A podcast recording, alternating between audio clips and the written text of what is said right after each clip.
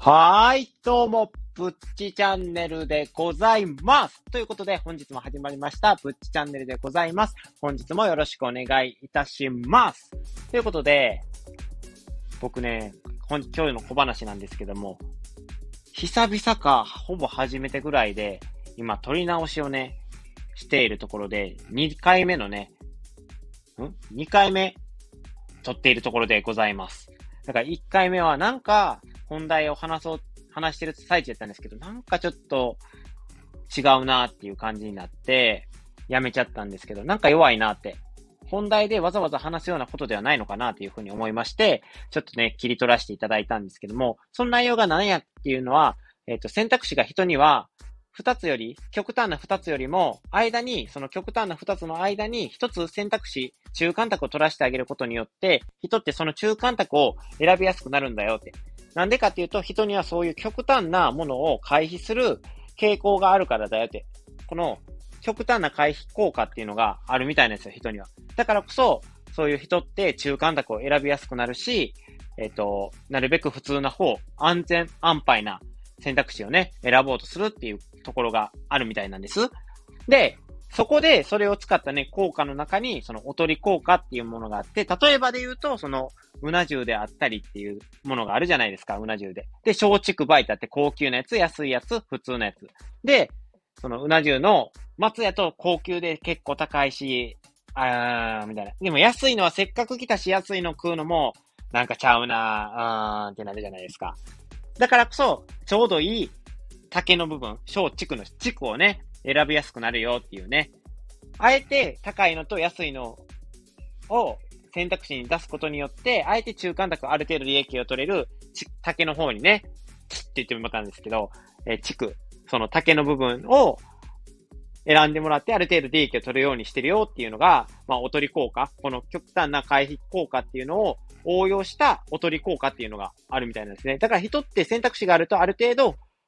安牌なものを選びやすくなる。そういうね、効果があるよって言ってたんで、僕はなるべくなら極端なものをね、選ぶように生きていきたいなって。人とね、違った生き方は嫌なので、なるべくならね、尖った生き方をして、まあ人とは違うね、人生の感じ方を楽しみたいなっていうところもあるので、そういうところも意識してね、人が選ばれない、人が普段、普通の人々が選ばないようなものを選んで人生を楽しんでいきたいなっていうふうに思ったっていう話をしようと思ったんですけど、これじゃあね、なんか弱いなって思いまして、だから、ちょっと、うーん、どうしようかなと思って、やめたってなって、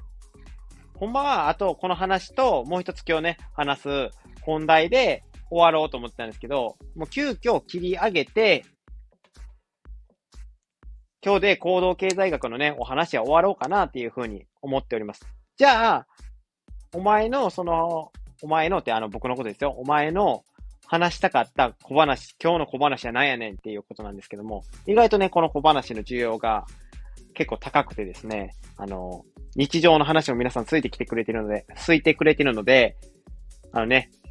なるべくなら、もうこの小話もね、話していこうかなっていうふうにも思っております。で、小話なんですけども、コナンの映画を見たよっていう話だけです。基本は。はい。そこにちょっとした感想を付け加えたんですけども、その感想もね、もうネタバレあんまりしたくないじゃないですか。まだ15日に、その、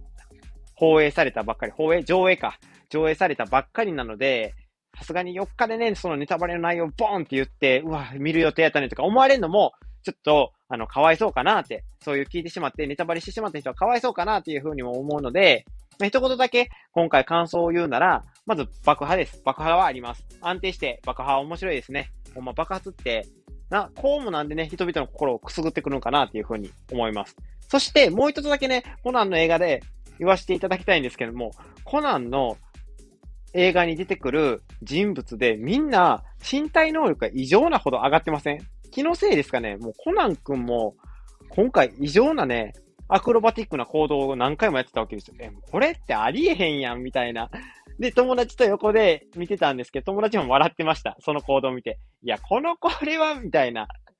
すごすぎやん、コナン君って二人でちょっと、あの、笑いながら、ちょっと見てたりしてました。そういうね、あの、逆な視点、そういうアクションとして見るのではなくて、いや、普通の子供がこんなんできるわけないやんっていう、ちょっと突っ込み視点で見てたら、ちょっとね、面白かったよっていう話でございました。けど、やっぱりね、話はしっかりまとまっていて、サスペンス要素もあって、面白かったっていうのが、今回のね、コナン君の映画の感想かなっていうふうに思います。で、高木刑事と佐藤刑事の恋の物語はどうなったのかなっていうふうにね、気になる人はね、ぜひね、映画館の方で見ていただけたらなっていうふうに思います。ということで、本日の小話は以上で、うまいこと小話が喋れたので、本題にも移っていこうかなっていうふうに思うんですけども、今日のね、本題は意外とね、短く終わります。けど、非常にね、これね、面白い話題やなっていうふうに思ったんで、これがね、どっかで使えないかなって、使いどころがあるのではないかなって、人生、あのー、自分らのね、身の回りでも、人生って言いかけたんですけども、人生になるとね、すごいね、なんか、壮大な話になっちゃうので、そんな壮大な話でもないので、あの、聞いていただけたらな、というふうに思います。で、本日の本題の話なんですけども、イギリスのタバコのポイ捨てを激減させた方法っていうことで、同調効果でタバコのポイ捨てが激減、激減っていうね、見出しがこの行動経済学のね、本の中にありましたので、それについてね、ちょっとね、読んでいきたいなっていうふうに思います。で、プラス方向の同調を誘発。まず、プラス方向の同調とマイナス方向のネガティブな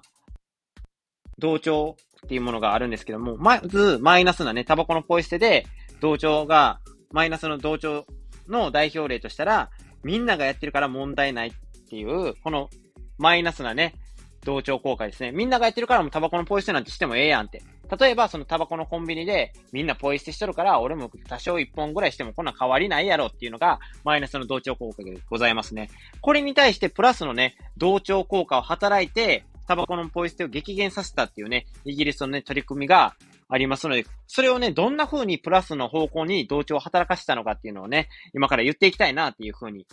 思います。これはね、非常に面白いです。プラス方向の同調誘発。あるイギリスの NPO 団体が、えー、ロンドンの街からタバコのポイ捨てをなくすため同調効果を利用した例がありますと。彼らは灰皿を投票箱にしましたと。投票箱にする。おー、どう、どういうことやっていう話なんですけども、投入口を2つに分けて、どちらのチームが好きという文言とともに、それぞれの箱に別々の有名サッカーチームの名前を記載したのですと。じゃあ、すると喫煙者が箱にタバコのポイ捨てタバコのポイ捨てちゃうわ。タバコの吸い殻を入れて投票を始め出したと。それを見た人が次から次にと後に続き投票は加速と。数日経った頃にはタバコのポイ捨てをする人はほとんどいなくなってたと言いますと。だから、イギリスとかって、このリバプールであったりとか、チェルシーであったりとかっていうところで、そのイングランドかな？イングランドか？忘れたんですけども、やはり強いチームがあるじゃないですか。多分有名なチームね、リバプールとか、多分ね、ウイニングイレブンとか、そういうね、サッカーゲームとか、結構僕は少年時代の頃やってたんで、よく知ってるチーム名なんですけども、そこでやっぱり、有名どころのチームを引き合いにして投票箱にしたっていうんですね。その、タバコの吸い殻、灰皿を。じゃあ、みんな、その投票の感じ、この、自分のタバコの吸い殻の一本が投票になるんやっていう気持ちでみんな入れていったっていうんですね。それで、どんどんどんどんそれが同調、プラスに働いて、みんな吸い殻、投票目的でタバコを吸って吸い殻を、その吸い、灰皿に入れたって言うんですよ。それでタバコのね、ポイ捨てが激減したって言うんですね。この方法ってすごいですよね。あ、すごいなと思って。で、プラス、この方法にはもう一つね、そのプラスの同調効果か、同調効果だけじゃなくて、もう一つカクテルパーティー効果っていうのも、引き合いに出すことができます。で、カクテルパーティー効果って何ぞやっていう話なんですけども、例えば、そのスーパーとかでガヤガヤしてて、すごいうるさいところが、を想像してほしいんですけど、今、想像しますよね、皆さん。ガヤガヤ、ガヤガヤ、ガヤガヤ、ガヤガヤ、ガヤガヤ、ガヤガヤ、ガヤガヤ、ガヤガヤ、みたいな。すいません、あの、雑音を振りまいてしまったんですけど、こういう雑音が、まあ、あるわけじゃないですか。ゲーゲゲゲゲゲゲゲみたいな。あの、僕、音痴なんで、こういう雑音とかをね、うまくね、表現を声ですることができないんでしていただきたいんですけども、自分で笑いそうになるくらいの、ギギギギギギギみたいな感じなんですけど、こういうね、ガヤガヤした感じがあるじゃないですか。で、そのガヤガヤした中で、例えば、その自分は、本とかが好きなんですけど、本のセール今やってますみたいな自分の好きなセールとか、そういう文言って聞こえてくることないですか？それをカクテルパーティー効果って言いまして、えっ、ー、と、選択的知覚って言って、人って自分の興味のあることとか、そういうのは、ピッて選び取って聞き取ることができるらしいんですね。それの効果の一部でカクテルパーティー効果っていうものがあります。だから人は、その、興味のある話題ほど目に入りやすいっていう特徴を活かして、そのイギリスで大人気。まあ日本でいう野球がめっちゃ人気じゃないですか。で、向こうでイギリスではサッカーが人気なので、その人気チームを引き合いに出し投票箱にしたら、目にも入りやすくなってみんな投票を始めていったっていうのが、今回のそのタバコのね、ポイストを激減させた理由っていうところであります。これはね、うまいことやってるなーっていうふうに思います。だからわ、ざわざポピュラーな大衆のスポーツを引き合いに出し投票箱にすることで、灰皿をね、灰皿を投票箱にすることで、みんな投票するようになったと、タバコで。なかなか面白いですよね、タバコで。多分、数えることなんてないと思うんですけどね、その吸い殻の本数を。だって、水とかに濡れたら、まあ、しわくちゃになってね、数えるようなもんでもないですから。だから、もう、これはどうやってその数えたのか、まあ、投票、その後の話はわかんないですけど、それを興味を引くことによって激減させたっていうね、この取り組みは非常にすごい興味深いものがあるなっていうふうに思いました。だから、ただただ、その、